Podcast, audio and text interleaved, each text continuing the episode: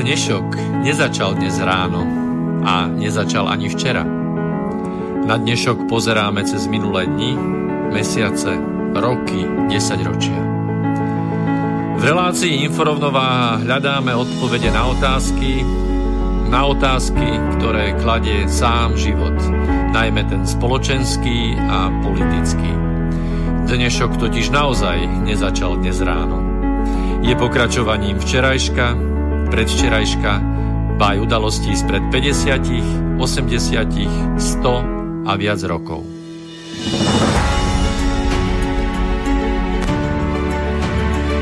Rovnováhu potrebujeme vždy, všetci a všade. Je preto veľmi podstatné, či sa k nej blížime, alebo sa od nej vzdialujeme. Všetko totiž súvisí so všetkým.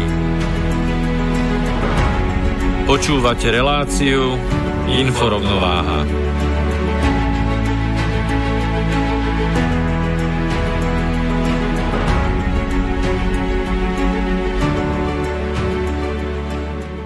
Tak, príjemný, dobrý podvečer, vážení priatelia a priateľky. Dobrého slova, ktoré sa šíri do slobodného vysielača a v prípade konkrétne našej relácie už 47. krát. Čiže 47. pokračovanie relácie InfoRovnováha práve začalo. Dnes na tému Veľká októbrová socialistická revolúcia očami dneška. My sme, ja teda určite, ale dúfam, že budem hovoriť aj za kolegu Petra Lúknara. Ahoj. Príjemný dobrý deň všetkým a takisto tu povítam a pozdravujem môjho kolegu Miroslava Kantnera, bez ktorého by vlastne táto relácia, ale bez jeho mixpultu ani nemohla existovať. Výborne, tak.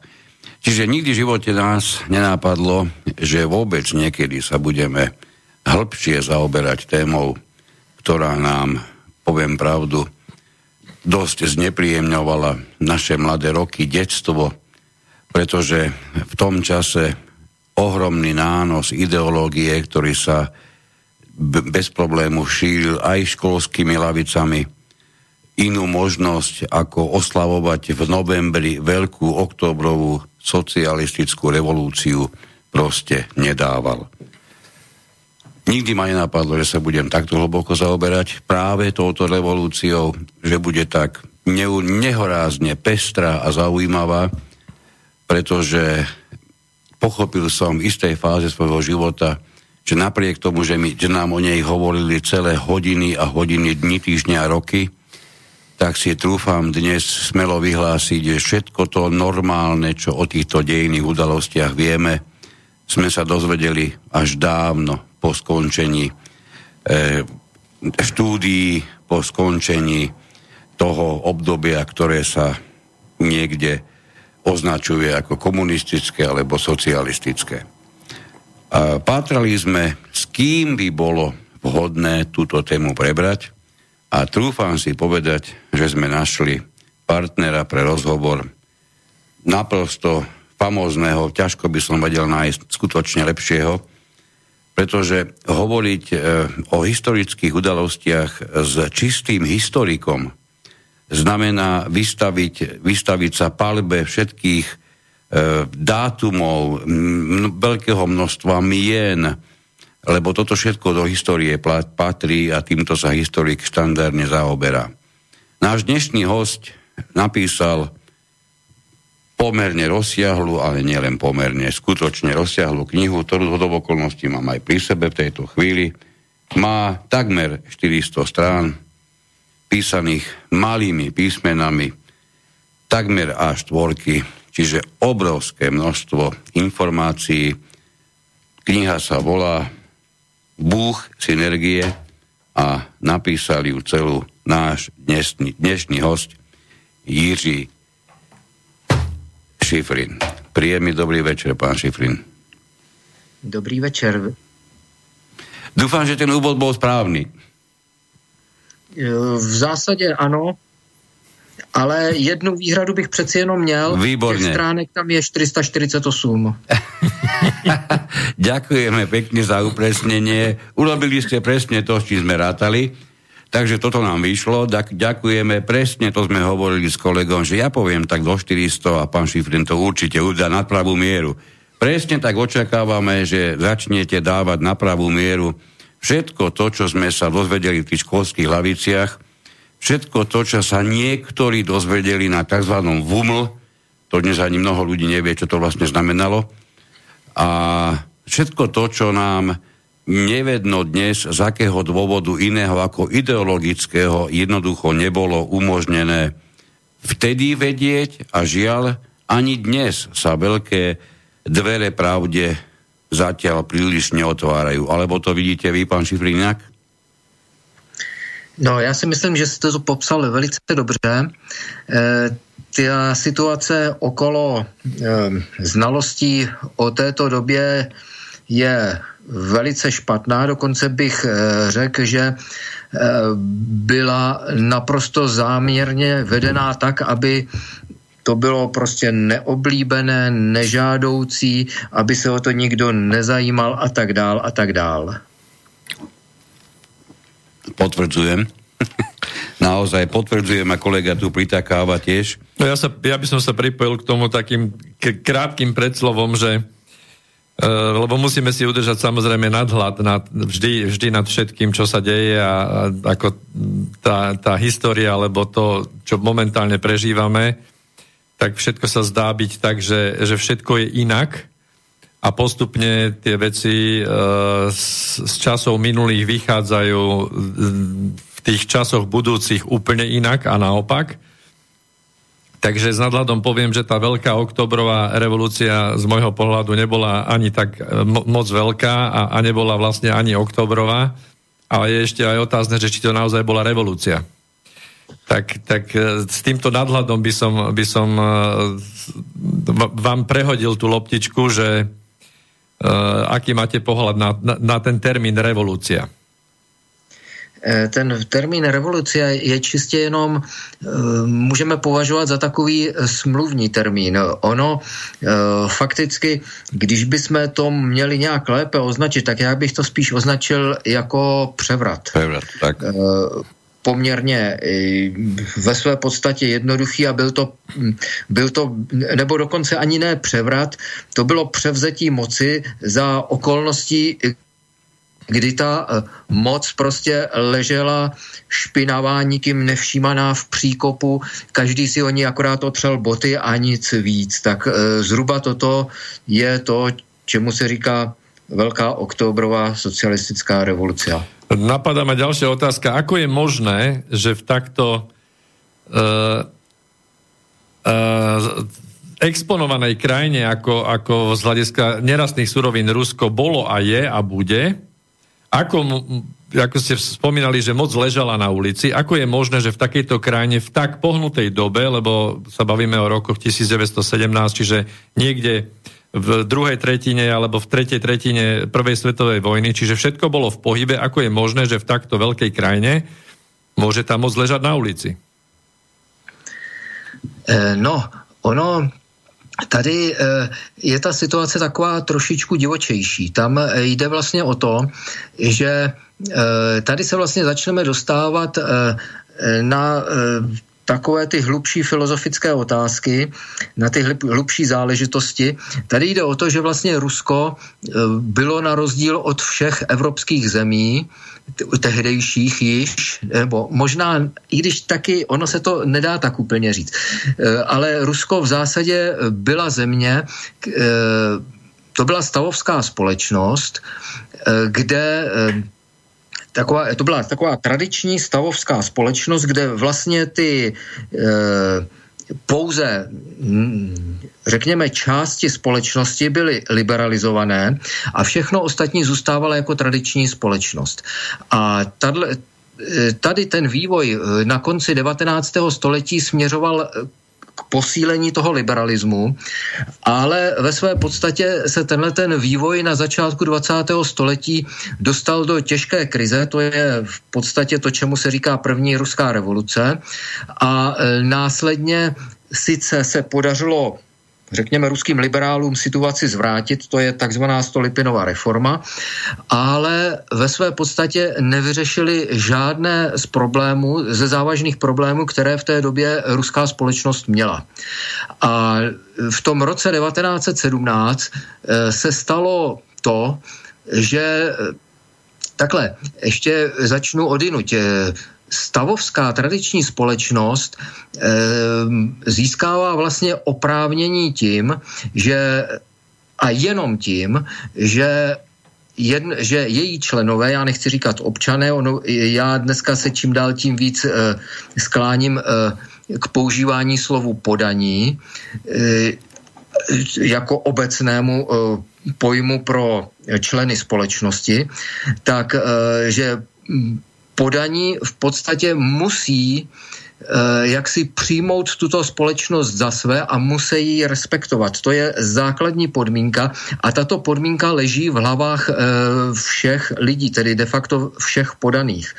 A právě toto, řekněme, počínaje takzvaným zrušením nevolnictví přes krvavou neděli v roce 1905, přes Stolipinskou reformu, přes, řekněme, kolonizaci Sibiře, tak všechny tyto kroky vedly k tomu, že lidé postupně ztráceli důvěru ve společnosti, ve stát, nebo ani, řekněme, Ono to vlastně Rusko nebyl stát, ztráceli důvěru v moc a jak ztráceli důvěru v moc, tak se ve své podstatě ta moc sama od sebe rozpadala a rok 1917 je přesně ta situace, kdy sice liberálové, řekněme, udělali takový malý šťouch v únoru 1917, ale ve své podstatě tím zlikvidovali veškeré zbytky důvěry společnosti ve státní moc a tím se ve své podstatě ta státní moc zcela rozpadla. To je situace jara, léta roku 1917 a to je situace, kdy Lenin přebírá vládu a jak říkám, prostě zvednuli špinavou, otlučenou někde v příkopě a začali dávat dohromady. Týmto udalostiam, o ktorých hovoríte, ale predchádzalo obdobie, o ktorom si trúfam povedať prakticky bežne v tých štandardných kruhoch málo kto vôbec niečo tuší. Samozrejme hovorím o tom, že to bývalé predrevolučné Rusko tak trošku možno s nánosom určitej hanlivosti sa hovorí, že Rusko sa pokúsilo prejsť z nevoľníctva rovno do socializmu bez toho, aby mali čo len 2 dni kapitalizmus. Toto som viackrát zachytil ako komentovanie tých udalostí. Ak sa dá na chvíľku, pán Šifrin, aby som sa zastavil pri tom, čo predchádzalo samotnej revolúcii, ak dostaneme pri tom názve tým oktobrovým udalostiam. A rád by som spomenul zo všetkých dôležitých vecí aspoň to samotné nevoľníctvo. Ak vás môžem poprosiť, skúsme aspoň na chvíľku odhaliť pojem pomeščik. Poďme trochu do pojmu možno kulak, aspoň tak okrajovo. A rozhodne si prejdime cez nevoľníctvo, ba až otroctvo, ktoré bolo na území Ruska. A prakticky dá sa povedať, že vyústilo do tých udalostí práve na tom začiatku 20. storočia. Takto. Tedy jestli začněme asi tím poměščikem, to je takový, řekněme, nejstarší termín. Ono ve své podstatě poměščik je termín, který můžeme říct, že je prakticky stejný, jako je slovo feudál. Byl to člověk, který, řekněme, získal oprávnění vládnout určitému kraji, vybírat daně a žít vlastně z těchto daní. To je normální feudál, jak existovali v Evropě, jak existovali dokonce i v dalších částech světa, na tom není vůbec nic divného. A takto to prostě normálně fungovalo. Dokud tito lidé zůstávali, řekněme, součástí té tradiční společnosti, drželi se, takhle, tady se vlastně dostáváme už to, co jsme se bavili dopředu, že možná bude lepší se tím zabývat až příště, ale trošičku do tohohle toho prostě zabrousit musím. Tady jde o to, že v tradiční společnosti se povinnosti a výsady každého jednotlivce odvíjejí od toho, co je schopen v té společnosti vykonávat. V tradiční společnosti nejsou univerzálně platná práva individuí, ale soubor povinností a soubor výsad, které jsou spojeny, řekněme, s výkonem určitých funkcí. Tedy pokud některému člověku je odevzdáno nějaké území, tak on je povinen, on samozřejmě má možnost užívat výnosů toho území, ale na druhé straně je povinen jednak zajistit bezpečnost, jednak zajistit, řekněme, pro případ různých nepřízní osudu ten kraj a tedy vlastně ty své lidi a stejně tak je nějakými povinnostmi zavázán vůči panovníkovi. Toto je situace tradiční společnosti. V Rusku nastala, ostatně ono to nebylo jenom v Rusku, v tuto dobu to probíhalo v řadě dalších zemí a v Rusku po smrti Ivana IV. Tam ještě na krátký čas vládl Boris Godunov a po něm ještě byla, a to už vlastně byla doba, kdy se situace začala tak jako trošičku obracet a to v tom smyslu, že tito lidé ve vysokém postavení sice rádi přijali výsady, které vyplývaly z této funkce, ale už s těmi povinnostmi to bylo slabší. A toto je vlastně začátek liberalizace společnosti. Tito poměščici vlastně nejsou nikým jiným. Tady se ještě vlastně dostáváme k tomu, že po zavraždění Borise Godunova a jeho syna došlo v Rusku k nějakým bojům a podle mého názoru se Rusko ve své podstatě rozdělilo na dvě části. Část východní, která byla daleko větší, ale řídce osídlená, tak ta zůstala vlastně takovým dědicem odkazu Ivana IV., zatímco v té západní části se vlády, v podstatě vládu podle všeho dost, řekněme, i na takové dosti hrubé vyjádření v podstatě uzurpovali Romanovci.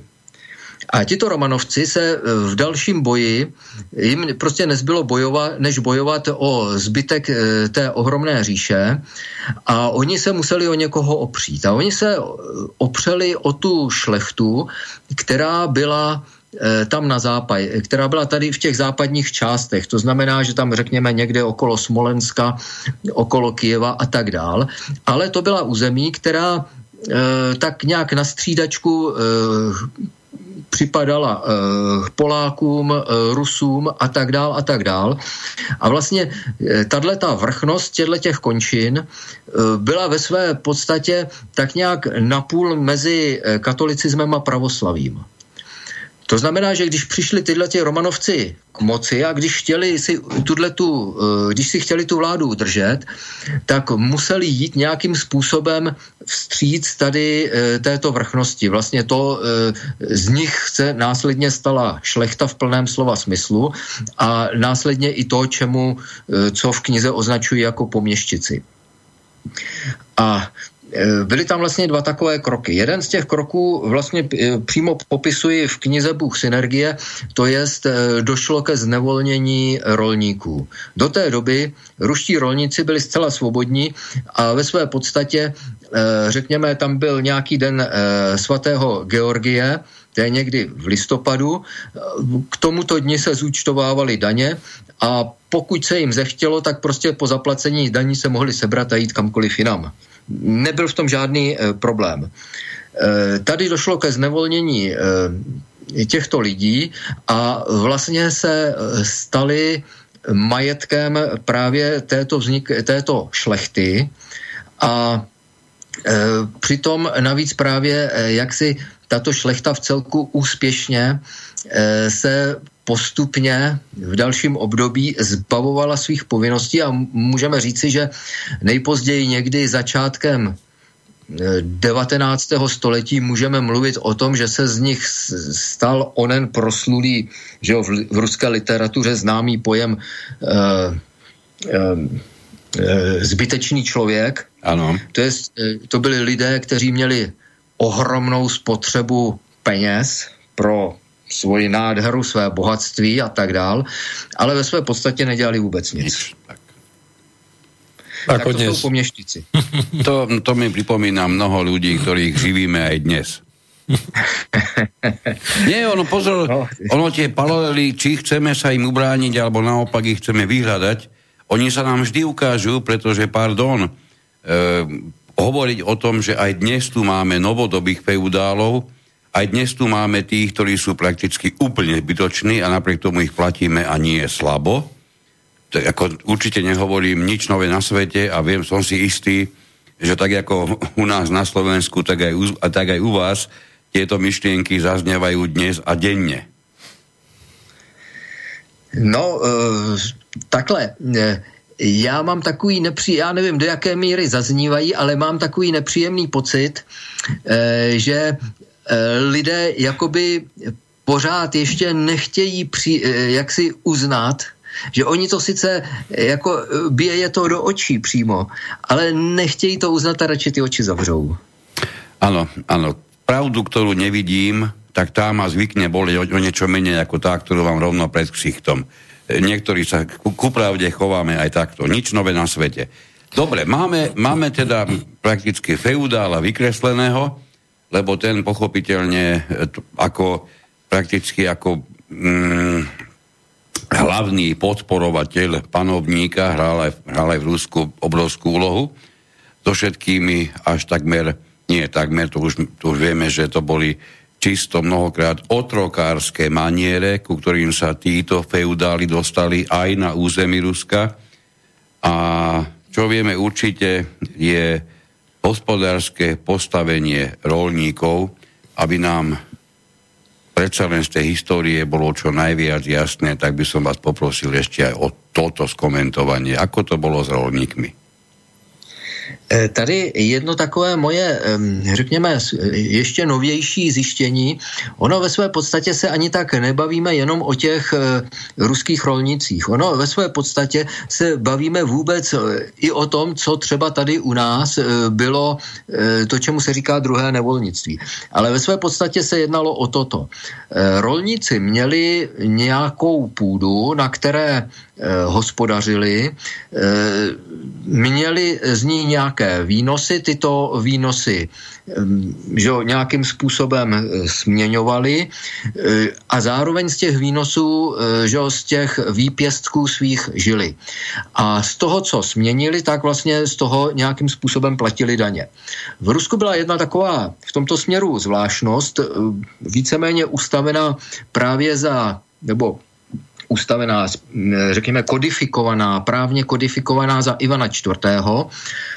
Ona už tam existovala i dříve a ono to ve své podstatě podobně existovalo i v dalších zemích, ku příkladu i u nás, že půdu zaprvé ti rolníci nevlastnili. Půda byla panovníka. Rolníci získávali řekněme, mohli přijít za vrchností a u té vrchnosti si mohli vyžádat nějakou půdu, že na ní budou hospodařit a z ní budou platit daně. Tak toto fungovalo, řekněme, právě do toho začátku 17. století. To je ta doba Ivana IV. Mimo to, ještě na jednu věc jsem zapomněl, ano, byla robota. Ty robotní povinnosti představovaly v průběhu roku, já mám ten dojem, že asi tak do 20 dnů. Tedy toto, řekněme, byla nějaká součást těch celkových povinností. Zajímavé bylo v ruských podmínkách to, že ti rolníci pracovali na polích vrchnosti ale výnosy z těchto polí nebyly výnosy samotné vrchnosti, ale speciálně v Rusku problém byl s podnebím, takže tam sloužili jako pojišťovací fond panovníka pro případ neúrody. To znamená, že víceméně v Rusku je poměrně dlouhá zima, přichází pozdě jaro, tedy pozdě přicházejí jarní práce a pokud zima zase na podzim začne příliš brzo, tak se nemusí urodit. Jenomže pokud by se to nechalo tímhle způsobem fungovat, tak by to nakonec dopadlo tak, že by na tom území Ruska prostě nikdo nemohl žít. Prostě jednou by pochcípali lidé tady, o rok později by pochcípali tamhle a během pár let by ta země byla zcela bez lidí. Takže tato společnost se organizovala tím způsobem a to zřejmě můžeme považovat za jeden z takových prvotních impulzů utváření té státní moci, že se vlastně prostřednictvím této vrchnosti, že vlastně tato vrchnost tímto hospodařením organizovala zajišťování, nějaký pojistný fond a vždycky ty výnosy z těchto polí vlastně sloužily ke krytí tam, kde nastaly problémy. Toto bylo v Rusku obzvláště silné, toto v podstatě zůstalo de facto až do 20. let, řekněme až do kolektivizace. Tak. A tady se potom, v době, kdy nám vznikli poměštici, tak vlastně začalo docházet k těm samozřejmě první změna byla v tom, že rolníci ztratili svobodu. Rolníci přestali mít možnost se prostě přemístit někam jinam. Když poměštici jaksi měli jistotu, že jim ty lidi neutečou, tak začal druhý krok. Začaly se zvyšovat prostě daňové povinnosti. Ono to souviselo i s tím, že právě ti Romanovci museli vést rozsáhlé války proti té východní části říše a samozřejmě ty peníze nemohly pocházet odjinud než od těch rolníků. Tedy samozřejmě od rolníků k vrchnosti nebo už k rodící se šlechtě a od šlechty k panovníkovi. Tady se to tedy v celku jednoduše řešilo tím, že se zvyšovaly ty robotní povinnosti. Jestliže za prvního nevolnictví, ať už v Čechách nebo v Rusku, bylo někdy kolem asi 20 dnů robotních povinností, tak velmi rychle to vystoupalo za doby Romanovců zhruba na 5 dní v týdnu. A nakonec se dokonce, myslím, že za Petra prvního, že se objevovala 6- i 7-denní robota. To znamená, že rolník musel oddělat pokud měl 5denní robotní povinnosti, tak mu zbyly ještě pánbůh zaplať 2 dny na vlastní polnosti.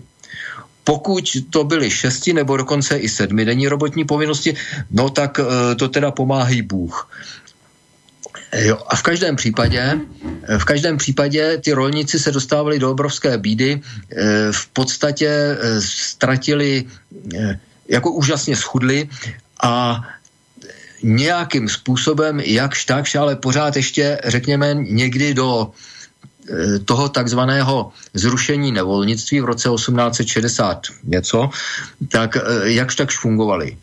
Ale do toho přišlo zrušení nevolnictví.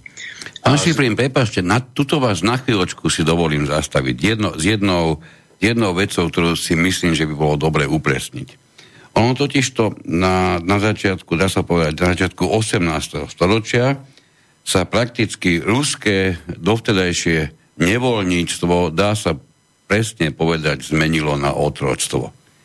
Napriek tomu, napriek týmto všetkým okolnostiam, ktoré ste doteraz fantasticky vysvetlili, musíme ale pripomenúť jednu veľmi podstatnú vec, že samotná výnosnosť, keď to nazveme takto, vtedajšieho Ruska, pokiaľ išlo o schopnosť dopestovať pre seba dostatočné množstvo, sa pohybovala na úrovni vtedajšieho bežného sveta, bežnej Európy, čiže Rusko v tomto prípade rozhodne nemožno považovať za niečo extrémne zaostalé. Naopak, ono bolo na taký isté úrovni ako akýkoľvek iný štát v Európe.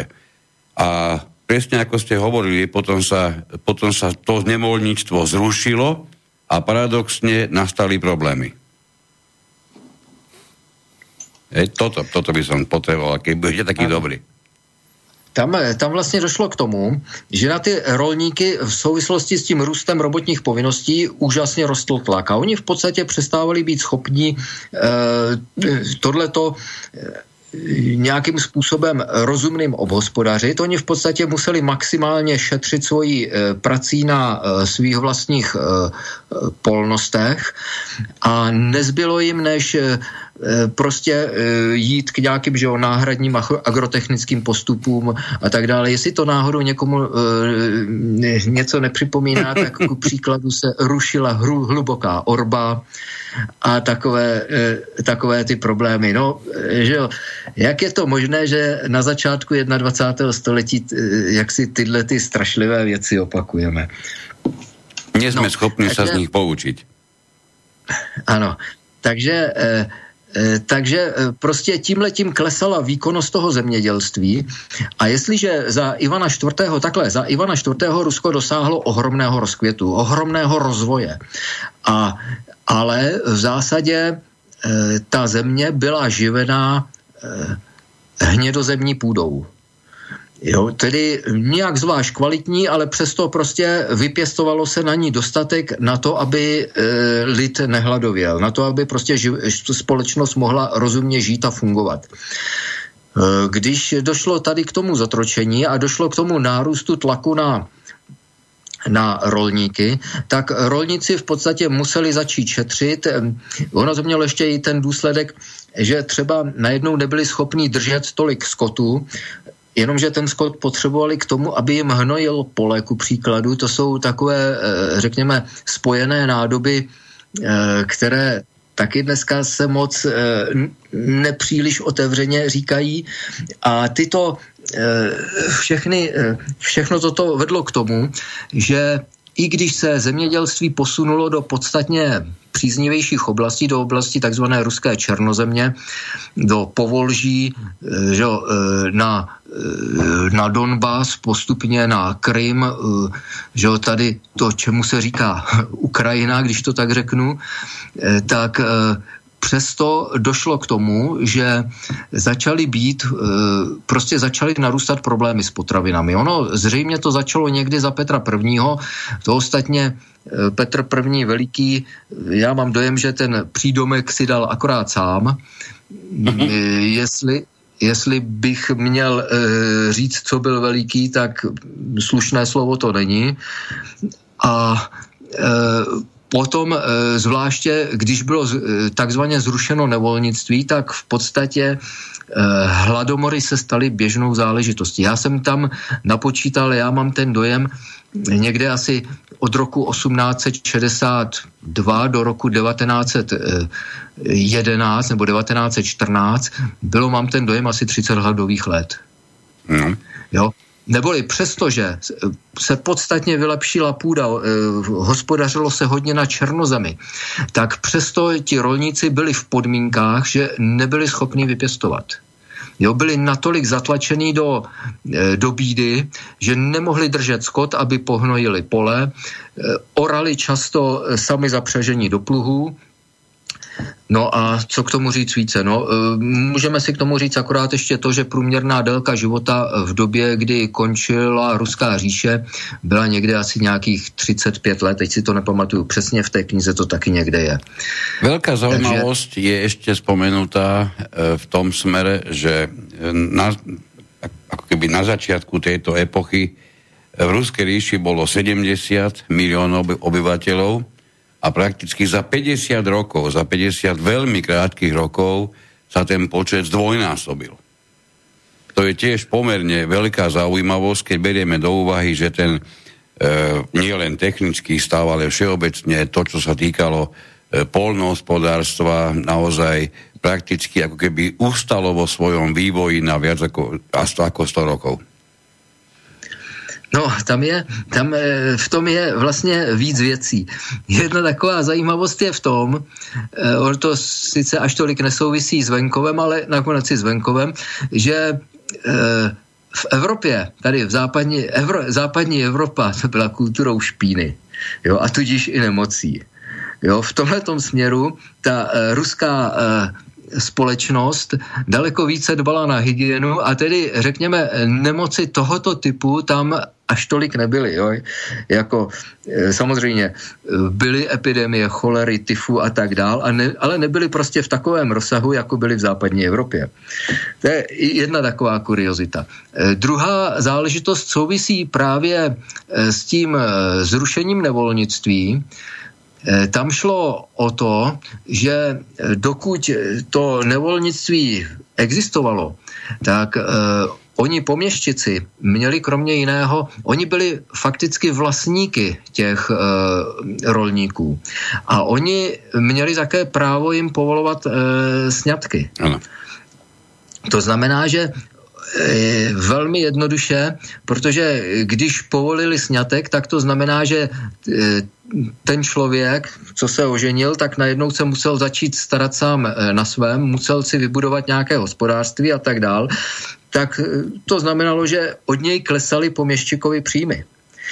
A proto poměščici odkládali tady vstup těch lidí do manželství, aby, že jo, až vlastně, až tam, až kde to pomalu začalo ohrožovat tu, řekněme, reprodukční schopnost společnosti. A zrušení nevolnictví mělo ten důsledek, že to můžeme říct, že byla jednou z výhod toho, nebo jedním z mála plusů samo o sobě, ono ve svém komplexu to právě tak jednoduché nebylo, ale tam šlo o to, že poměščici tohleto právo ztratili.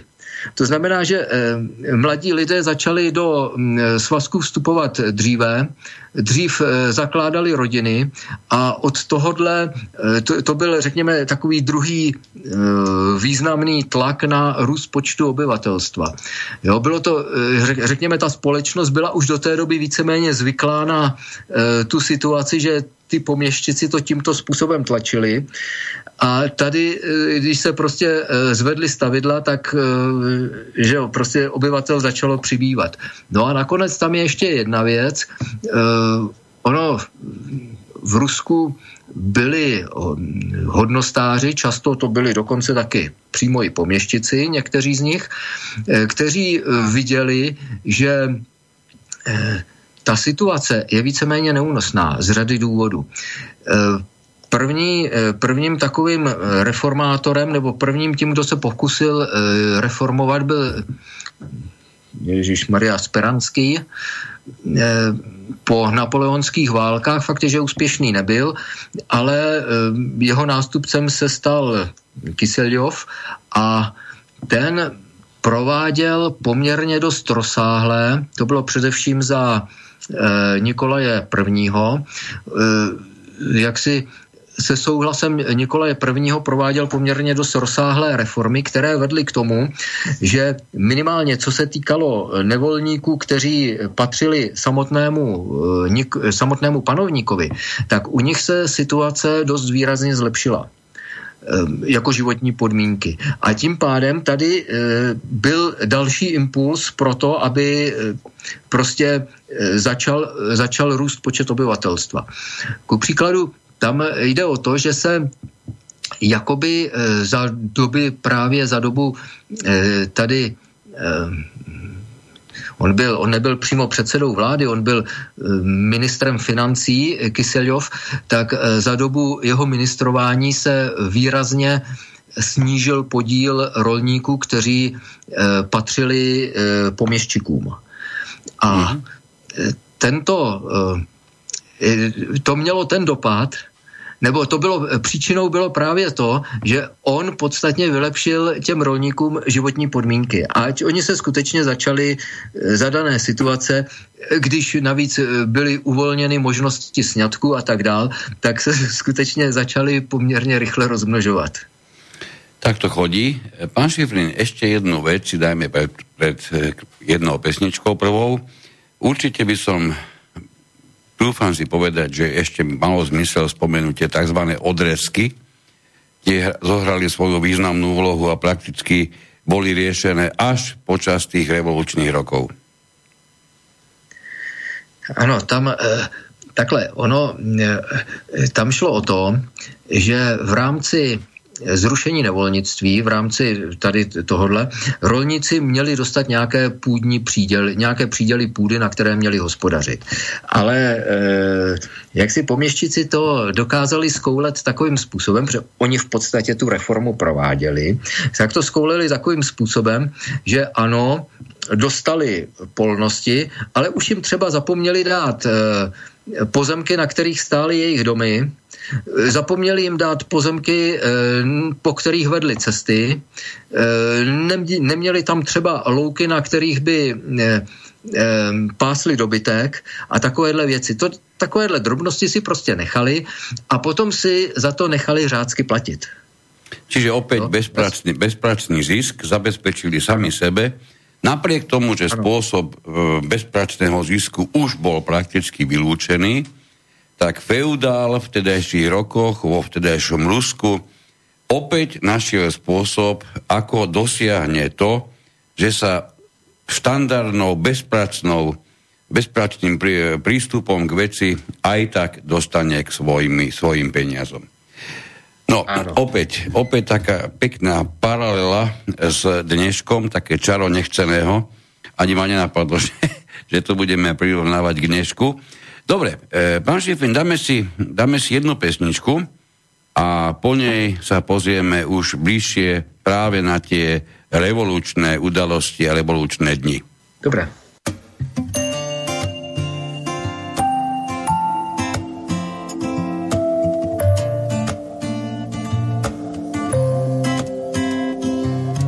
Как-нибудь понемногу мы с тобой договоримся обо всем. Как-нибудь незаметно мы с тобой эти холода переживем, ведь мы вдвоем. По крышам неслышно к нам спустилась зима, и так тихо, тихо на улицах города. Я люблю эту жизнь, все плохое не в счет, если ты рядом, если ты близко. Я с тобой, ну а с ним все идет и идет. Он заметает наши ошибки.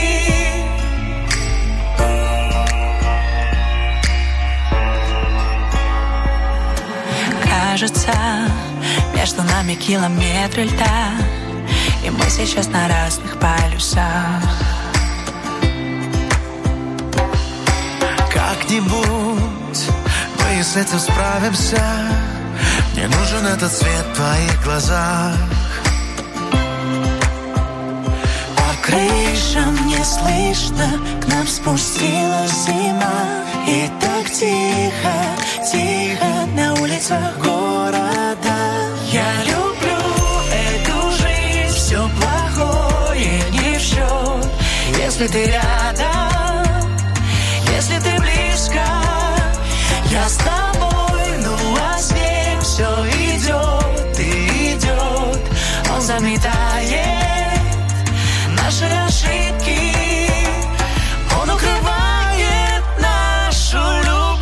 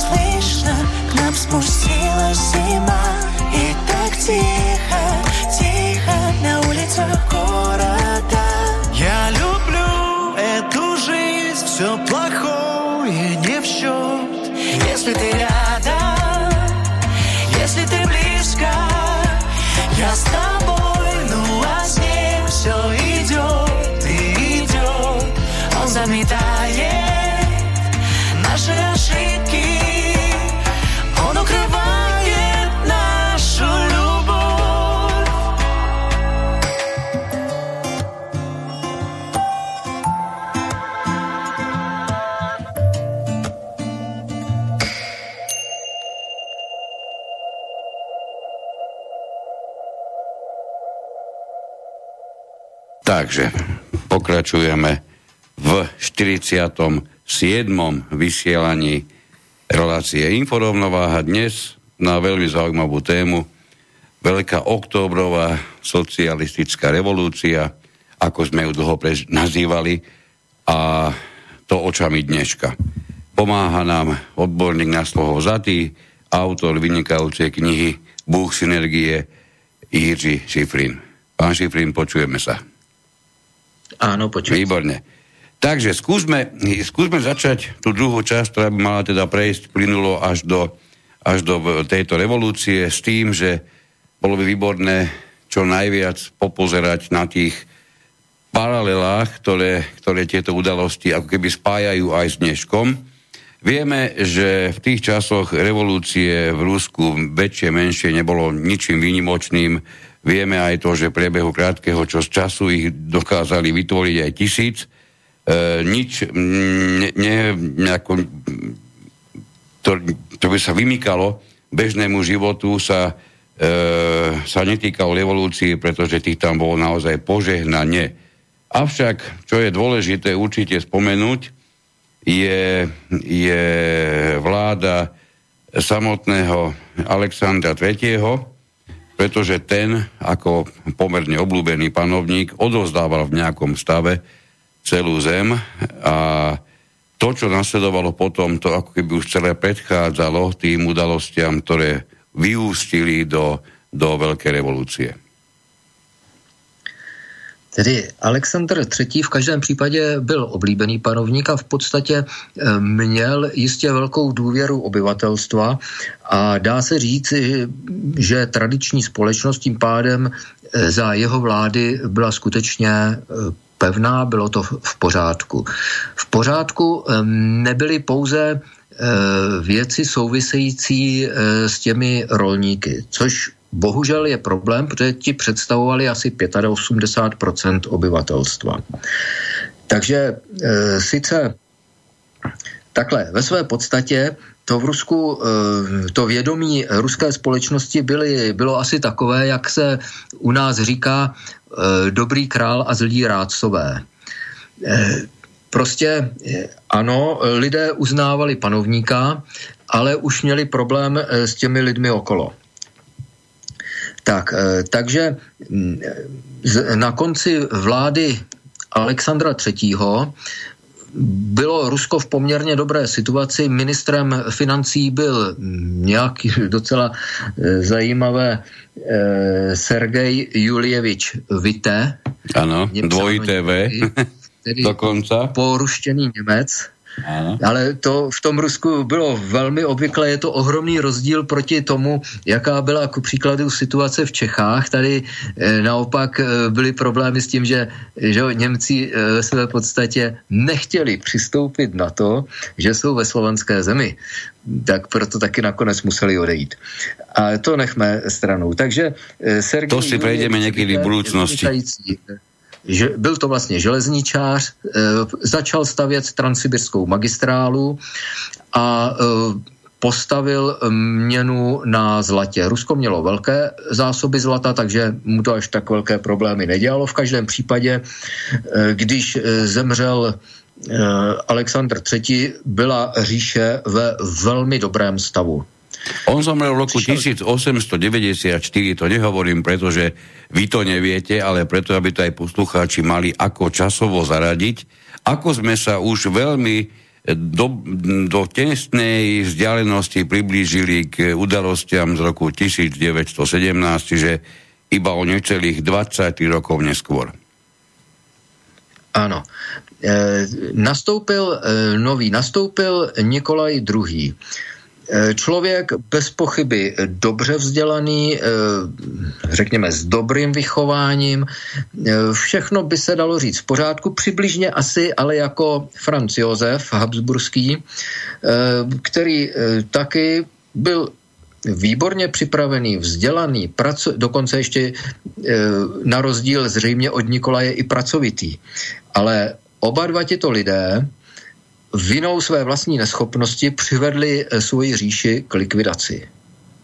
To je případ jak Nikolaje, tak i France Josefa. Takže Nikolaj II. Na jedné straně sice odpouštěl daně, ono to, ta situace byla natolik vyostřená, že to prostě jinak už ani nešlo. Ale na straně druhé byl vyloženě svéhlavý, že by si od někoho nechal poradit, to ne, on byl přeci hlava pomazaná, Bohem pomazaná, to znamená, že co jeho napadlo v hlavě, tak to bylo správně. A toto bohužel není ten nejlepší způsob za A, jak si udržet dobré spolupracovníky a za B, jak vládnout a ještě ke všemu takhle velké říši. Takže ono se to tak nějak začalo sypat a ve skutečnosti se to začalo sypat už na jeho korunovaci. Tam došlo k takové nepříjemné záležitosti, tam ty oslavy korunovace se konaly na Chodyňském poli, myslím, že v Moskvě to bylo, nebo u Moskvy, a tam prostě, že jak to tak bývá, panovník musel samozřejmě rozdávat nějaké peníze, koláče a něco takového. A tam nastala tlačenice a nějaký dobrák prostě tam vykřikl, že už další nebudou, že už to bude končit, ale tak se lidi začali najednou ohromně tlačit a docela dost lidí tam v té tlačenici zemřelo. To by ještě taková hrůza nebyla, ale horší bylo to, že po tomhletom neštěstí samotný Nikolaj II. Večer se zúčastnil plesu, jako by se nechumelilo. Jo? Jeho lid na jeho vlastní oslavě měl... Tam zemřelo hodně jeho lidí a on prostě ani nevyhlásil smutek. Takže ostatně Nikolaj II., dneska se to málo kdy říká, měl tak přídomek krvavý. Tak jedním z důvodů tohoto přídomku je právě tady ty události na tom Chodyňském poli a to, jak se k tomu samotný Nikolaj II. Postavil. Druhou takovou událostí byla potom krvavá neděle v roce 1905, kdy ve své podstatě se petrohradští dělníci pokusili zorganizovat předání ve své podstatě na tu dobu docela běžné petice panovníkovi. Zase tady se bavíme o tom, že Ruská říše byla tradiční společností, to znamená, že ti lidé chápali svého cara v danou dobu Nikolaje II. Vlastně jako svého otce, který má povinnost se o ně starat a tudíž je také povinen je vyslechnout. Místo toho náčelník Petrohradu, teď mi vypadlo jeho jméno, ale v podstatě nechal toto procesí rozstřílet. Tím pádem, jak si ti lidé začali ztrácet to vědomí, že prostě ten Nikolaj, ten car, je jejich otec. Jo, tady se vlastně začala už ve velkém drobit ta carská moc. To, že tam bylo nějakých minimálně, mám dojem, asi 200 mrtvých, tak to je jedna věc, ale druhá věc je právě ta ztráta té důvěry v tu společnost jako takovou. No, tam sa v stále väčšej miere prikločovalo k tomu násilnému potlačeniu neskôr už aj maličkých plamienkov, ktoré by mohli spôsobiť nejaký väčší oheň. A to je presne to, čo túto dobu sprevádzalo. A o tomto už sa nejaké tie informácie pomerne bežne k nám aj dostávali, aj v tom minulom režime, dokonca aj v tomto. Čiže tu niekde sa možno, že navezujeme na niečo, čo až také neznáme pre nás nebolo. To je pravda, ale pro nás byla naprosto neznámá jiná věc. To musím říct, že takhle, já když jsem psal tu knihu, já jsem ve své podstatě, řekněme, vůbec nikdy netušil, že se takto dějepis mě zajímal vždycky. Já jsem tedy technik, dějepis mě zajímal vždycky ale co jsem neměl rád, byly sovětské dějiny. A vůbec nikdy mě nenapadlo, že bych ještě mohl ještě takovouhle Bibli vlastně k této věci napsat. Nikdy nehovor nikdy. No, to sme, tomto my traja teraz, čo vysielame, absolútne rovnakí, pretože naozaj bez bázne a hany aj my sa priznáme k tomu, že nikdy by sme o sebe nehovorili, že nás budú vôbec nejaké ruské dejiny zaujímať. Áno.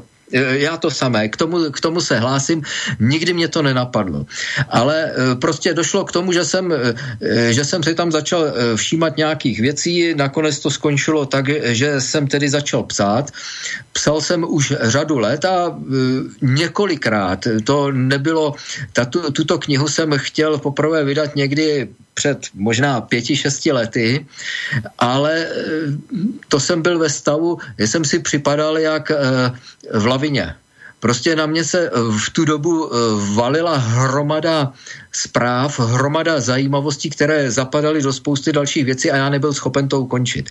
Ale někdy v roce 2018 jsem si řekl tak a dost, končíme. Koľko rokov ste upísali v tom čase? 2018.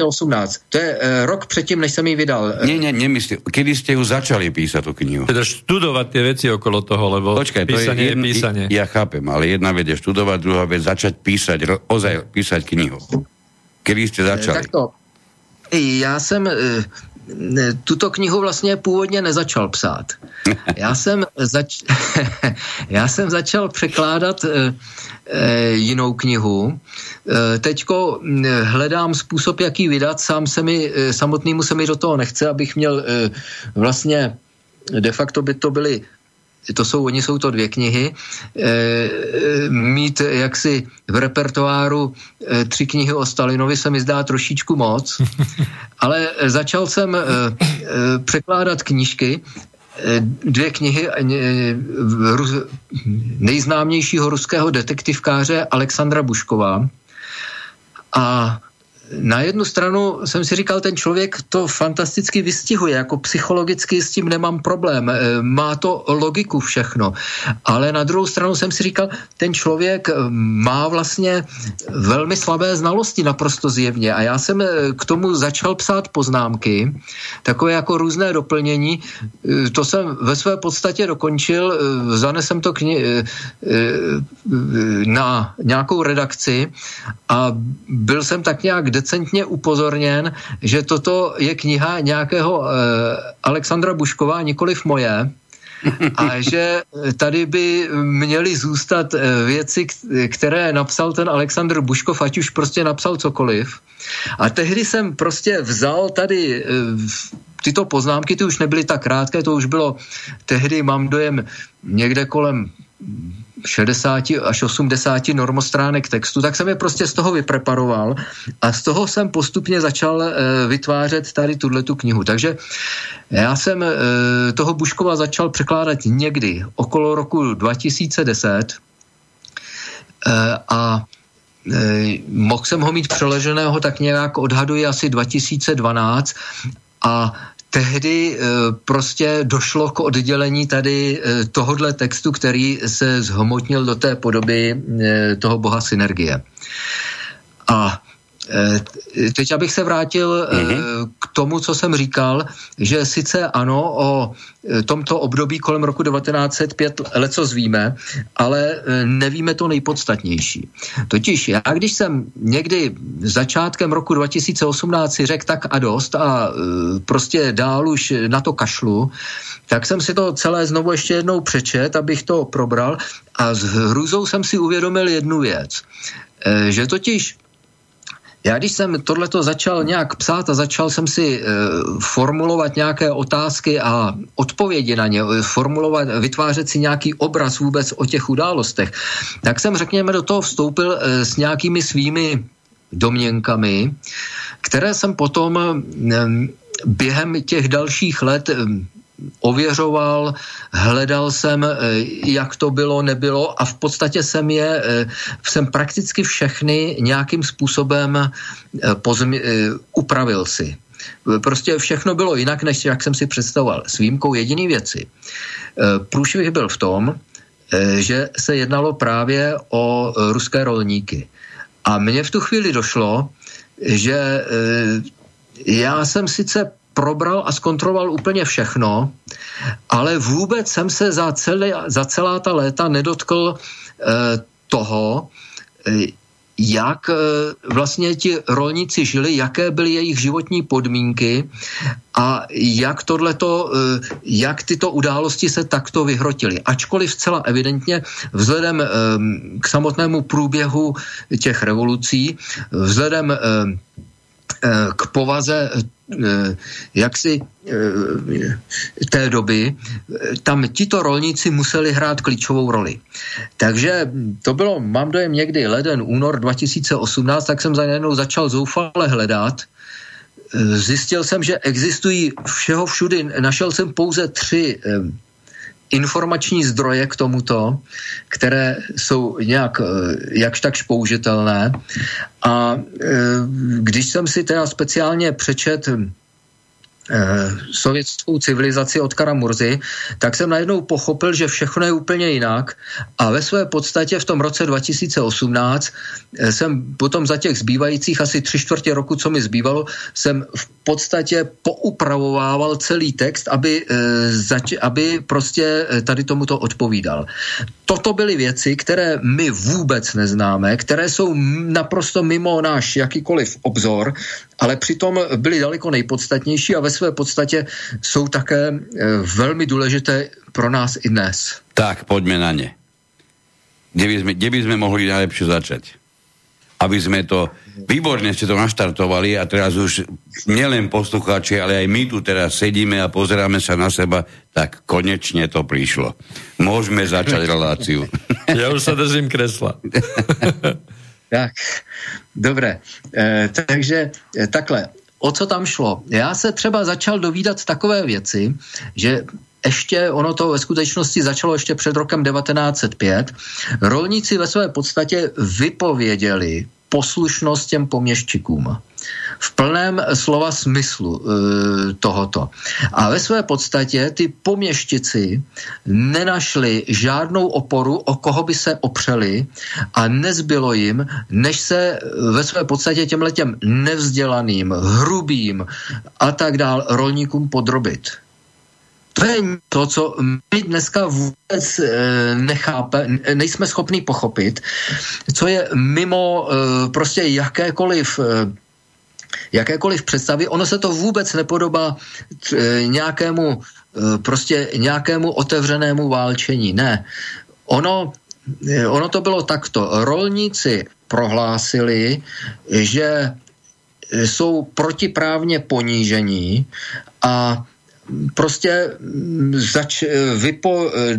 vypověděli poslušnost poměščikům, přičemž pokud poměščici pokoušeli tu jaksi obnovit poslušnost těch rolníků, tak narazili na to, že sice ty městští policajti, ty stráži, ty jejich drábové, ty jim sice šli na ruku, ale tím to skončilo a ve své podstatě celý venkov, včetně obchodníků, včetně řemeslníků, se postavil na stranu těch rolníků a došlo, můžeme říct, k vzniku, k prakticky osamostatnění tady těchto venkovských oblastí na ústřední moci.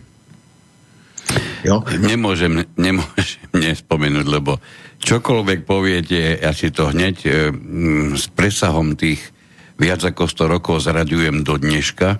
Vy vlastne nepoznajúc, alebo teda nie, že by ste to chceli hovoriť, vy používajúc trošičku iné slova, bez akéhokoľvek zaváhania hovoríte o dnešnom Slovensku.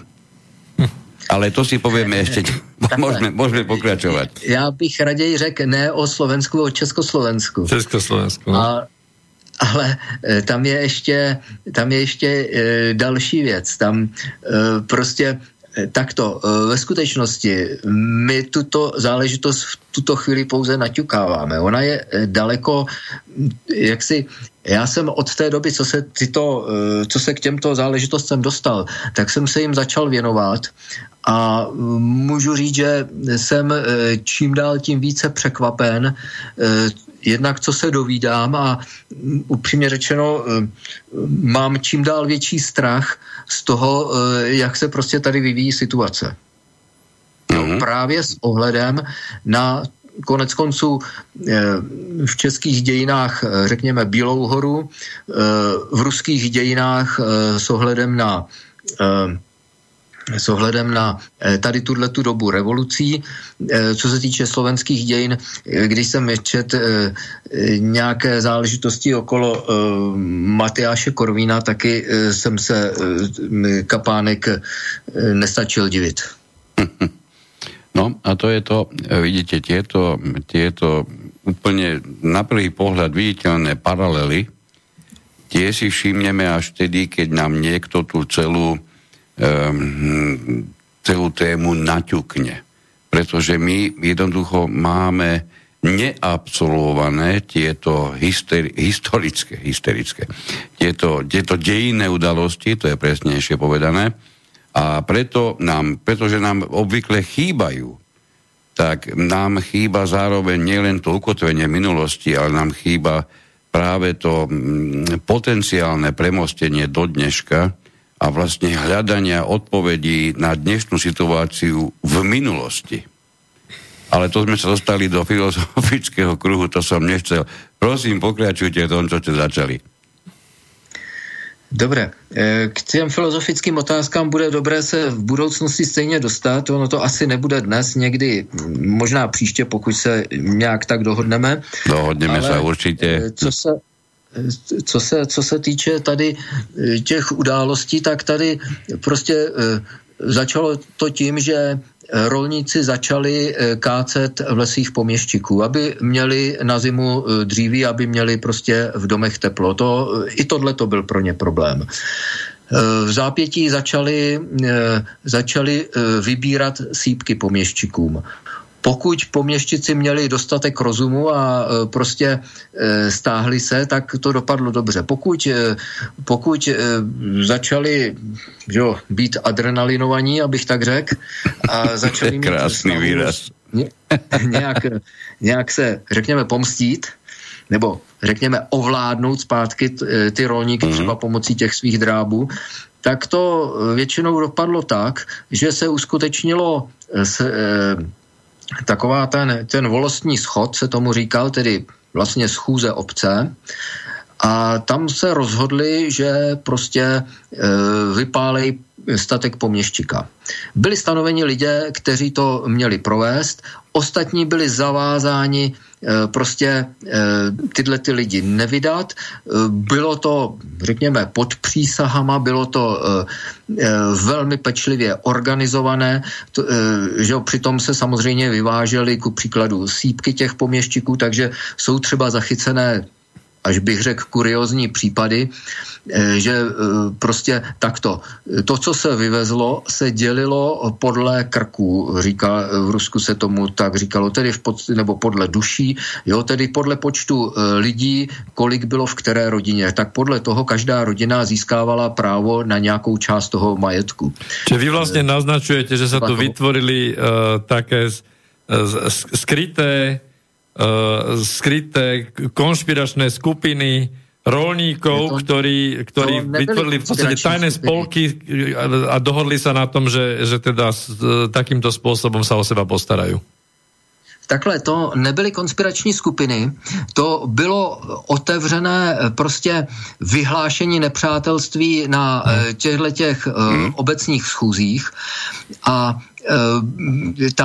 Tam jsou ty popisy a to popisuje, tuším, že je to nějaký anglický dějepisec, popisuje jeden případ, kdy prostě nějaký starý rolník, který už byl slepý a byl krajně chudý, takže neměl ani vůz, na kterém by si odvez to obilí, tak mu prostě ti bohatí rolníci, co tam byli, tak mu půjčili vůz a půjčili mu vlastně, nebo že jo, pomohli mu s tím, aby si tohleto obilí mohl odvést, to, co bylo přištěné tím volostním schodem tomuhle člověku.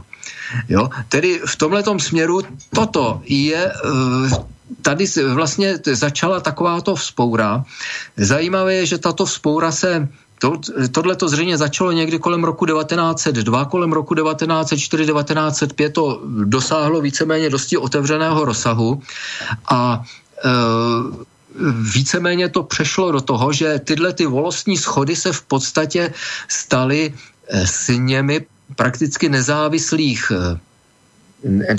nezávislé moci, kteří a tyto volostní schody a vlastně jimi sestavené vlády vlastně přebírali kontrolu celých těchto zemědělských oblastí a přebírali hospodaření nad tím. Jo, tady se vlastně v roce 1905 tímto způsobem začala utvářet sovětská moc. To nebyli nějací bolševici, vůbec ne. To byli tihleti prostí sedláci, rolníci. Dokonce ve vůdčím postavení tam byli ani ne, řekněme, ti nejchudší rolníci, ale právě ti spíš bohatí, to, čemu se v Rusku říká střední rolníci, venkovští obchodníci a tady ti zaujali v podstatě vůči v postavení v těchto společnostech a ve své podstatě se stali představiteli té moci. Jo? Zajímavé na tom je to, že tato moc se vykonávala prakticky bez kouska papíru. Jo. Fungovalo to ústně, spousta lidí neuměla psát, nemělo tedy ani smysl prostě nějaké doklady sepisovat, ale fungovalo to naprosto bez problému a dá se říct, že v tuhletu dobu, do té doby vlastně, než tu situaci v zápětí ovládl Stolipin, tak tyhle venkovské tato venkovská moc prakticky vytěsnila moc carskou. Jo. Naozaj to znie neuveriteľne, čo hovoríte, ale ono to skutočne takto prebiehalo. No ja si myslím, že dnešní pomeštíci by mali počúvať, dnešní feudáli, aby pochopili situáciu, sme len o 100 rokov ďalej. No vtedajší pomeštíci mali výrazne menej možností cez skorumpované médiá posielať svoje fantastické odkazy vtedajším rolníkom. Čiže to sa veľmi vážne zmenilo a dnes, žiaľ Bohu, je výrazne viac tých, ktorí kolaborujú s dnešnými feudálmi, keď ich takto označíme. A práve tá kolaborácia robí momentálne jednoznačne najväčší problém. No, jestli k tomuhle můžu, teďko uhybám od tématu. Aha, to jsme nechtěli. Já jsem vlastně po napsání toho boha synergie jsem si napřed udělal takovou, řekněme, vlastní revizi toho, co jsem napsal. Potom jsem se rozhodl, že vydám několik, nebo konkrétně jsem chtěl vydat 2 knihy toho jednoho člověka, kterého tam poměrně hodně cituji, tedy Sergej Georgievič Karamurza. Konkrétně se jednalo o sovětskou civilizaci. Když jsem přeložil první díl té sovětské civilizace, tak jsem si řekl, že ona je tam ještě jedna zajímavá kniha. Jmenuje se Manipulace vědomím, kterou tento pán napsal. A když jsem se do ní podíval, tak jsem si okamžitě vynadal, že jsem se do ní nekouknul dřív. Takže kniha Manipulace vědomím je v tuto chvíli přeložená, je v tiskárně, jsem zvědav, kdy to stihnou, byl bych rád před Vánocema, no zatím Zatím pokaždé, když jsem tam zadával dělat knížky, tak to bylo kapánek se zpožděním, to znamená, že tak měsíc a podobně. Tak zatím nechci říkat žádné termíny, ale v každém případě tato kniha přesně popisuje, jak se provádí tato manipulace vědomím, o které jste před chvíli říkal, jakým způsobem se vlastně vyplachují mozky, o co vlastně jde. Takže možná do budoucna to bude někoho zajímat. Sergej Georgievič Karamurza, manipulace vědomím. No počkajte, pán Šifrin, vy vysielate v slobodnom vysielači, čiže tuto nestávajme to do pozície, že to bude možno niekoho zaujímať, toto bude každého zaujímať. Takže poprosím vás, keď tu budete mať vy už definitívnu istotu, že sa to dá niekde zohnať, určite mi prosím vás dajete správu o tom, aby sme túto fantastickú novinku mohli zvestovať poslucháčom. A teraz sa teda vráťme k tomu Rusku na tom začiatku 20. storočia. Dobré, takže prostě dá se říct, že ruský venkov v roce 1905 prakticky opustil vládu, že ono to bylo posílené tou ztrátou důvěry v cara, tak prakticky se zbavil, prakticky přestal uznávat ústřední ruskou vládu a v tuto chvíli nastal pro tu vládu ohromný problém. Ona zjistila, že v podstatě není schopná proti tomuhle nějakým způsobem zasáhnout. Nakonec se to podařilo udělat teda Stolipinovi.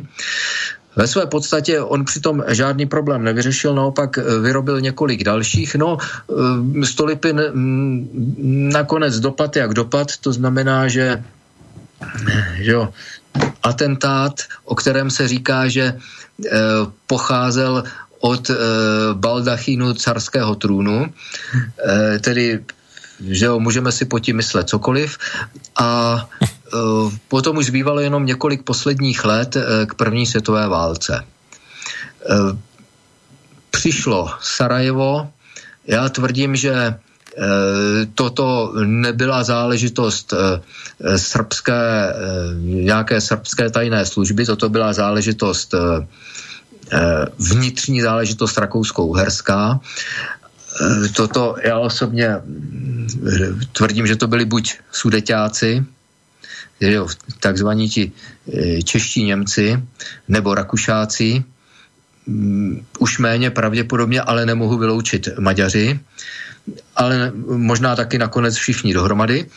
A došlo k takovému nepříjemnému vývoji, na jehož konci Vilém II, bratranec Nikolaje II, svému vlastnímu bratranci vyhlásil válku. V tuto chvíli car měl jednoho takového zvláštního rádce, nad kterým se samozřejmě spousta vzdělaných a tak dále lidí už klíbá, ale jinak člověka velmi rozumného. Rasputin. Nakonec se ukazuje. To jest, a teď mi vypadlo jeho jméno, Rasputin. Áno, aby som ho vyslovil. Takže nebojte sa, sledujeme, doplníme. Môžeme pokračovať. Dobre. Takže Rasputin prý na kolenou prosil cara, aby prostě za každou cenu se té válce vyhnul. Car si bohužel myslel, že má za zády britskou říši. No, on ji za zády měl, ale víceméně bych řekl, že si nevšim, že ta britská říše má ve své ruce nůž. Tak. Takže... Za zády s kudlou. Prosím? Za zády s kudlou. Ano. Takže to víceméně dopadlo, jak to dopadnout muselo, nebo spíš, jak to chtěla Velká Británie, to jest chtěla zlikvidovat Rusko, přitom zároveň oslabit Německo a sama jaksi požrat ruskou střední Asii.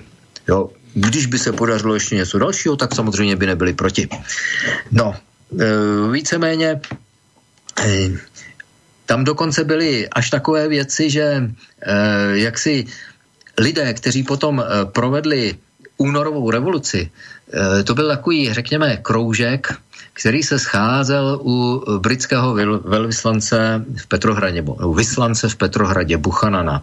Tento ještě dokonce klidně napsal do svého vlastního životopisu. Je to až prostě nehoráznost, co prostě předvedli. Oni se přiznali k tomu, že vůči svému vlastnímu spojenci během války vlastně pokusili provést státní převrat. Jo.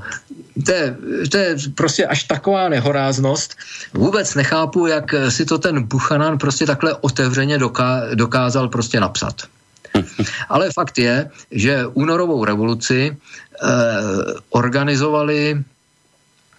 organizovali ruští zednáři, kteří byli spojeni s těmi západoevropskými zednáři, tedy bylo to prakticky řízeno z té západní Evropy.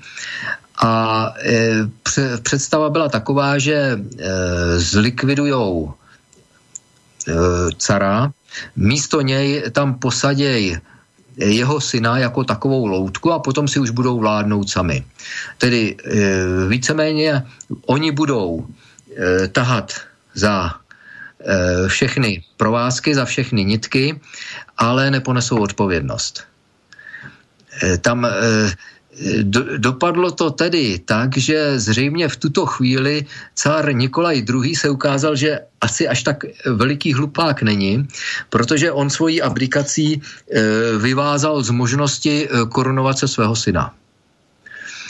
Ani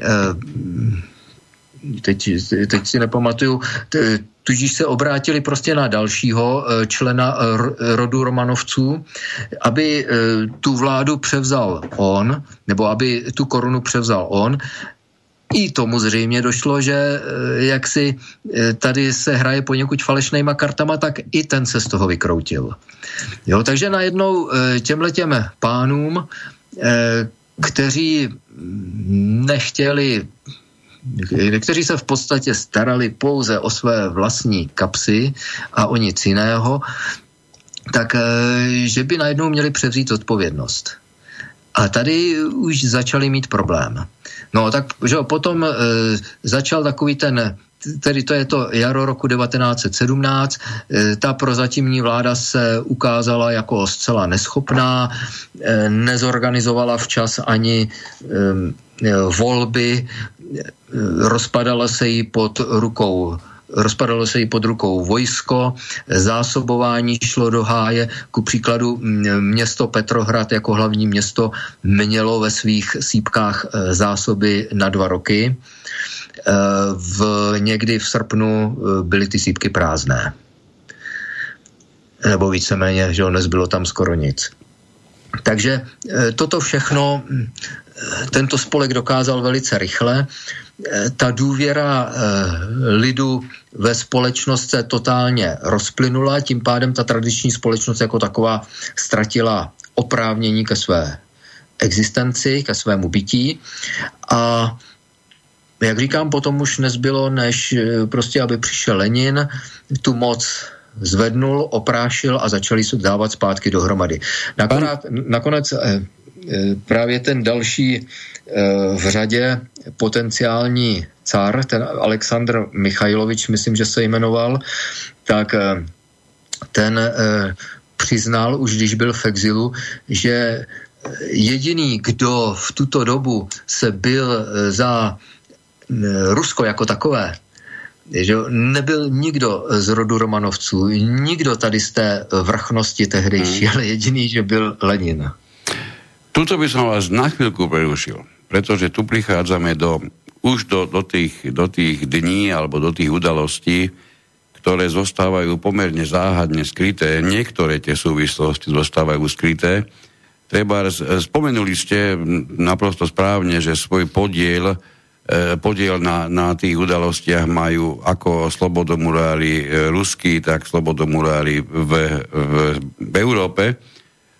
Ale samozrejme, to nebol jediný záujem. Spomenuli ste aj anglické veľvyslanectvo, kde sa dokonca schádzali. A A opäť, toto tiež nebolo jediné, čiže tých potenciálnych záujemcov ako si práve v tomto období veľmi vážne pribudlo. Ja by som sa k tomu ešte vlastne pridal, že v tomto období na pozadí tej prvej svetovej vojny, kde boli vlastne postavené Nemecko a Veľká Británia v podstate vo vojne proti sebe a Veľká Británia bola spojencom Ruska vtedajšieho, takže je celkom zaujímavá informácia, že aj britské ministerstvo zahraničných vecí sa podielalo v tom čase na tých záhadných prevozoch a na vybavovanie dokladov či iných dokumentov k tomu, aby mohli zakladatelia v úvodzovkách tejto revolúcie sa dostať na územie Ruska a urobiť ten výstrel. Hovoríš o tom, ako sa dostali na územie Ruska Trotsky a Lenin, áno, presne tak. Ulianov. Teď jsem nerozuměl. Išlo o to, že v tom čase nebolo práve najľahšie dostať sa ako keby z jedného konca Európy na druhú, keď išlo o Európu, ktorá bola vo vojnovom stave. A vieme, ako sa dostal do Ruska Lenin, vieme, ako sa dostal Trotsky a za obidvomi týmito pánmi boli isté jednoznačné záujmy. Podporované ako finančne, tak samozrejme aj ideologicky. Takto, jestli teda, že jo, tady řekněme, že to zřejmě směřuje na takovéto oblíbené tvrzení, že Leninovi nacpali kapsy peněz a kapsy penězma, aby jel udělat do Ruska revoluci. To jsem takto nemyslel přesně. To je takové oblíbené tvrzení, které právě pochází, řekněme, od těchto, taky v tomto případě nerad použiju slovo dějepisec, ale historik. Áno, historici to tvrdia, práve preto som to povedal takto aj ja, áno, fajn, tak poďme, to som presne čakal. Takže tam jsou asi tak dvě takové podstatné věci. Jednou je to, že tedy jestli někdo přijel do Ruska s velkým balíkem peněz, tak to byl Trocký. A přijel tam v podstatě jako agent americké banky, jedné americké banky, pozdější Manhattan Bank, prostě Kuhn and Loeb Company. Tam si plná peněz. To byl jeden. Druhý a další, kdo se v tom angažoval, byli právě ti Britové, kteří pro změnu zase jednak teda se postarali o vraždu Rasputina. Ostatně ten, kdo do toho Rasputina střílel, to byl britský agent přímo. Takže jak si tady máme, jak si tyhle jaksi tato velkoburžázie, nebo já nevím, jak to označit, tyto představitelé imperialismu měli vlastně nejvíce angažovali v tom, aby na území Ruska vznikla revoluce. Jo? V žádném případě s tímto cílem prostě udělat zemi další bordel, tam nejel Lenin. Lenin ve skutečnosti už v roce 1905 se mu snažili nacpat do kapsy peníze Japonci. Od nich vzali peníze menševici, vzali od nich peníze eseři, vzali od nich peníze ještě i další, co to anarchisté, jo, ale v žádném případě ne Lenin. V roce 1914, když se Rusko dostalo do války s Rakouskem-Uherskem, tak shodou okolností Lenin v té době pobýval tamhle na Haliči a že první, co samozřejmě rakousko-uherské úřady udělali, že ho strčili do basy. Ale v zápětí s ním začali nějak vyjednávat a pokoušeli se ho přesvědčit a přisypat mu k tomu nějaké peníze, aby prostě zahájil diverzi proti Rusku. Tohle to Lenin taky odmít. On místo toho se přesunul do Švýcarska a tam vlastně ty asi 3 roky přel bídu. Nakonec v únoru roku 1917, pár dnů před revolucí, Lenin řečnil před nějakým spolkem mladých lidí a prohlásil, no, my starcí, my už se socialismu nedožijeme, ale když budete mít štěstí vy, tak vy se něčeho dočkáte. To bylo asi, mám dojem, 14 dní předtím, než vypukla únorová revoluce. Takže asi takto. Lenin potom samozřejmě hledal nějakou cestu. Tam to byla otázka právě... On vzhledem ke svým postojům neměl tak úplně volný pohyb, navíc byla válka, to zase blokovalo. On původně chtěl jet z toho Švýcarska přes Francii. Nakonec další z trockého kumpánu, nějaký Parvus, tak tuto přepravu zorganizoval, ale zorganizoval ji tak, aby o tom Lenin nevěděl, že ji vlastně organizuje on. Nastrčil tam i nějaké peníze, ty dal nějakému Platénovi, což byl Leninův kamarád, a od něj si to Lenin vzal. Aniž by věděl, že to prostě pochází od Parvuse, o kterém se vědělo, že pracoval pro německou rozvědku. No a za těch podmínek se nějakým způsobem podařilo, že Lenin se do toho Petrohradu dostal. Jo, takže co tam chybí? Chybí tam to, že by šel Lenin na spolupráci s kýmkoliv, kdo prostě myslel to s Ruskem špatně. To nic takového tam nikde nebylo. To, že to bylo v zájmu Německa, to samozřejmě... Rusko bylo ve válce s Německem a samozřejmě pro Německo čím bylo výhodné, že čím větší bordel bude v Rusku, tak tím bude horší bojeschopnost ruského vojska a tím, řekněme, Němcům se bude dařit lépe. Tak to je naprosto logické. Ale Lenina jaksi tyto úvahy nezajímaly. Jeho zajímalo něco jiného. Jeho zajímalo to, aby se dařilo ne Německu, ale Rusku. Jo. To, že ruská společnost jaksi necítila potřebu této války, ono vlastně v roce 1914 mezi Ruskem a Německem nebyly vůbec žádné rozepře, tam nebyl nejmenší důvod pro to, aby tam začala válka. Ta válka skutečně začala pouze a jenom díky intrikám Velké Británie. Jo. Takže ruský lid jako takový necítil nejmenší potřebu, proč by měli s těmi Němcemi válčit, když s nima nikdy žádné problémy neměli. A Lenin prostě, pokud chtěl zůstat u moci, tak musel tomuto požadavku prostě vyjít vstříc. Ono to ve skutečnosti bylo tak, že když prozatímní vláda nebyla, jak si se ukázalo, že není ochotná tu válku ukončit, tak přišla o důvěru obyvatelstva a právě vedlo to k tomu, že tu svoji moc ztratila. Ona, ne že by byla svržena, ona prostě ztratila moc, stala se naprosto nezajímavým spolkem, který třeba někde mohl zasedat, žvanit, psát nějaký papíry a tak dál, ale nikdo už je neposlouchal. Takto se to prostě vyvinulo. A tady Lenin, pokud chtěl, tak musel vlastně hlasu ruského lidu víc vstříc. On mu vstříc vyšel. Nakonec to nevedlo k tomu míru, o jakém ty lidi, jak si ty lidi představovali, ale tady vlastně zase šlo o to, že ti lidé pochopili, že prostě nakonec se té válce stejně nevyhnou, ale to už prostě viděli, že ten Lenin se snaží těmto požadavkům víc vstříc. To jsou vlastně základy toho, proč ti bolševici dokázali tuto situaci ustát a zůstat u vlády.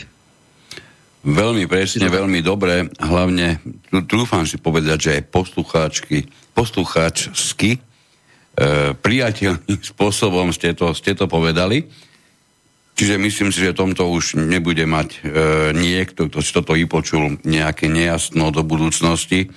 Niekde v diaľke sa nám samozrejme začína vynárať aj postava Stalina, k tej sme sa chceli predovšetkým dostať, ale k nej sa dostaneme v niektorom z nasledujúcich vysielaní. Teraz, ak by to vám vyhovalo, by sme sa mohli pokúsiť nájsť čo najviac takých nejakých, otrepaná fráza, paralel medzi tým, čo sa dialo vtedy tam a čo sa deje teraz tu, ako by sme sa z toho mohli vedieť poučiť, aký odkaz do dnešných dní, lebo samozrejme tú samotnú históriu, ten, kto veľmi bude chcieť, vie sa s ňou oboznámiť, alebo trajšie povedané dejiny, pretože históriu píšu historici, nie raz podplatení, alebo inak motivovaní, takže skutočné dejiny. A toto by bolo možno najlepšie tak na ten záver, keď tak pozeráme nejakých ešte asi 10 minút necelých. Čo poviete? Pokusíme sa o niečo takéto? Zkusíme. Já bych řekl asi takto. My vlastně, když bychom hledali nějaké paralely z těch dějin k dnešku, tak, nebo možná takové obecněji, když budeme hledat nějaké vhodné paralely, tak já bych řekl, že takovou nejvhodnější paralelou je únorová revoluce a Bílá hora. To jsou asi tak rovnocenné záležitosti. A my pokud budeme hledat ty paralely, tak já bych třeba spíš než tady přímo k těmto ruským dějinám, které nesporně jsou zajímavé, spoustu věcí mě samotnému ozřejmily, které jsem vůbec netušil, tak jsem nakonec zjistil, že tady je asi daleko šikovnější dnešní dobu přirovnat k české době předbělohorské. Jo, řekněme ta druhá polovina 16. století, kdy na jednu stranu se lidem dařilo nesmírně dobře, na druhou stranu ovšem, jaksi se jim dařilo tak dobře, že přestali se starat o děti. Když se přestali starat o děti, tak to mělo další důsledek, že se přestali starat o vojenskou službu a prostě nakonec to skončilo tak, že když bylo potřeba jít do války, tak se schánilo, kdo za nás půjde válčit. No niekde. Teraz ste našli pomerne veľmi výraznú paralelu a dovolím si povedať nielen medzi územím Českej republiky, ale definitívne aj územím Slovenska. Či to bolo o tých deťoch, či to bolo o tej armáde. Takže toto vyšlo na jednotku.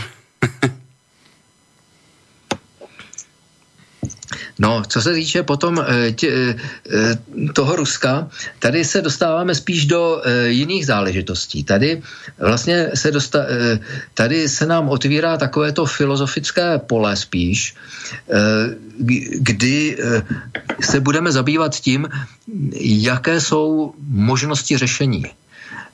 Tedy ono vlastně Rusko nám otvírá cestu do budoucna jako takovou. Je to, ale pozor, není to to dnešní liberální Rusko, je to ta tradiční ruská společnost. Je to,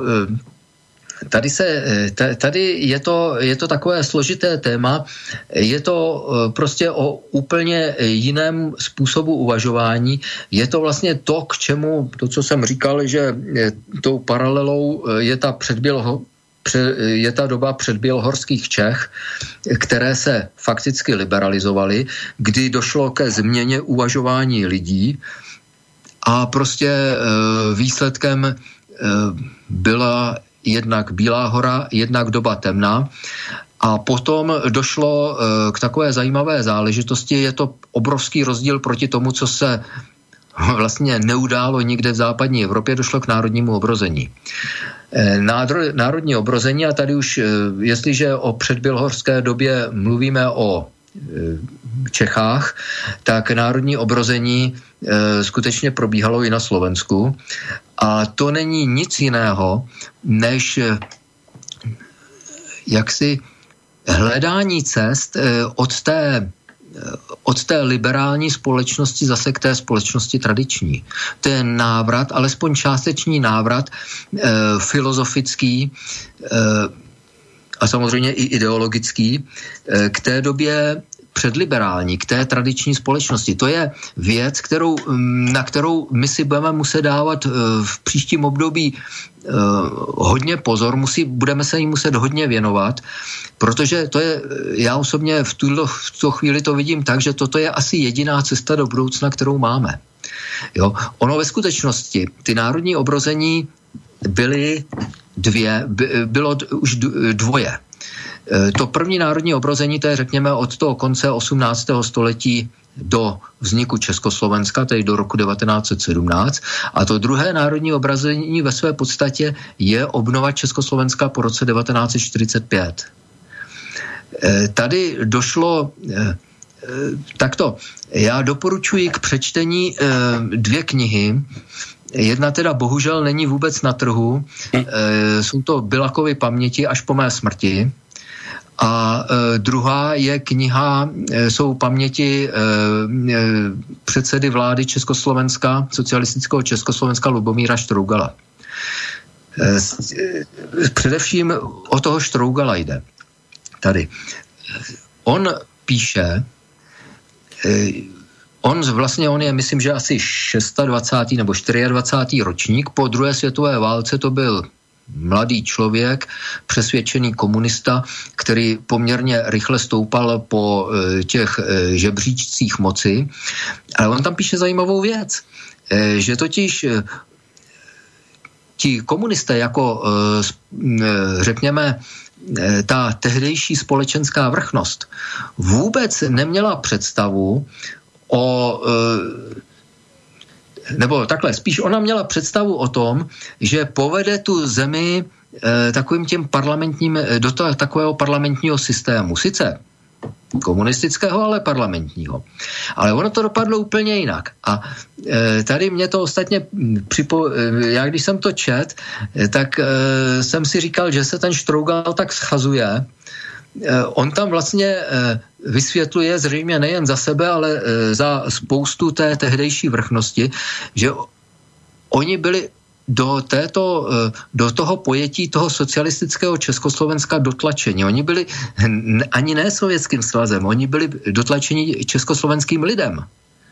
Jo? Tady šlo o to, že samotný lid si vyžádal jak si toto pojetí země, toto pojetí organizace moci a já osobně to dneska vidím, to si ještě taky vzpomínám z vyprávění dědečka a babičky, že jaký byl prostě ten předválečný, i ten poválečný vývoj, ale ti lidé sami tuto moc chtěli jako takovou a sami vlastně ty komunisty do této pozice dotlačili. To nebylo nic jiného, než prostě další vlna toho národního obrození po té hrůze té druhé světové války. Bohužel v tom 89. jsme to totálně zvoslili. Fakt je, že dneska přiznávám, že tím, kdo se na tom podílel, byla i právě samotná ta komunistická vrchnost, tedy právě třeba i ten Štrougál. Jelikož přesně tuto situaci vůbec nepochopili. No, tých nepochopení bolo samozrejme v dejinách veľké množstvo. Vždy vyslovujeme takú obavu, že ani dnes, žiaľ, mnohé veci nedokážeme chápať správnym spôsobom a my ich pochopíme obvykle, že bude neskoro. To je normální, to si myslím, že je úplne normálne. Áno, žiaľ je, ale viete, keď sa to stane niekomu, kto má moc v rukách, prípadne niekomu, kto naozaj riadi tú veľkú loď, tú velikánsku loď, tak ten niekto by mal mať dostatok skúseností, znalostí a odbornosti na to, aby dokázal aspoň tie najzásadnejšie veci dostatočne predvídať. A tu niekde máme problém. Čiže už v tej základnej úrovni máme veľmi vážny problém. Samozrejme, on je ešte počerkovaný potom aj tým, že ako som už na začiatku hovoril a viackrát cez vysielanie, dostáva sa k veľmi vážnemu slobu aj samotná ideológia, dostávajú sa záujmy, finančné skupiny, teda finančné záujmy, rôzne finančné elity a podobne. A to už potom dostávame do takej pozície, v ktorej málo kedy z toho výjdeme úspešne my, tí úplne obyčajní.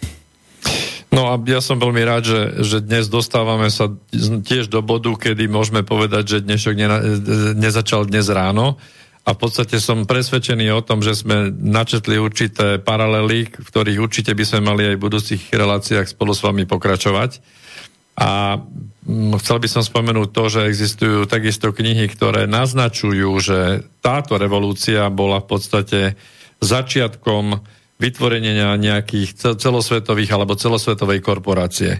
To znamená, že by sme to potom aj týmto smerom nejako rozvinuli a tie paralely ešte viacej previazali.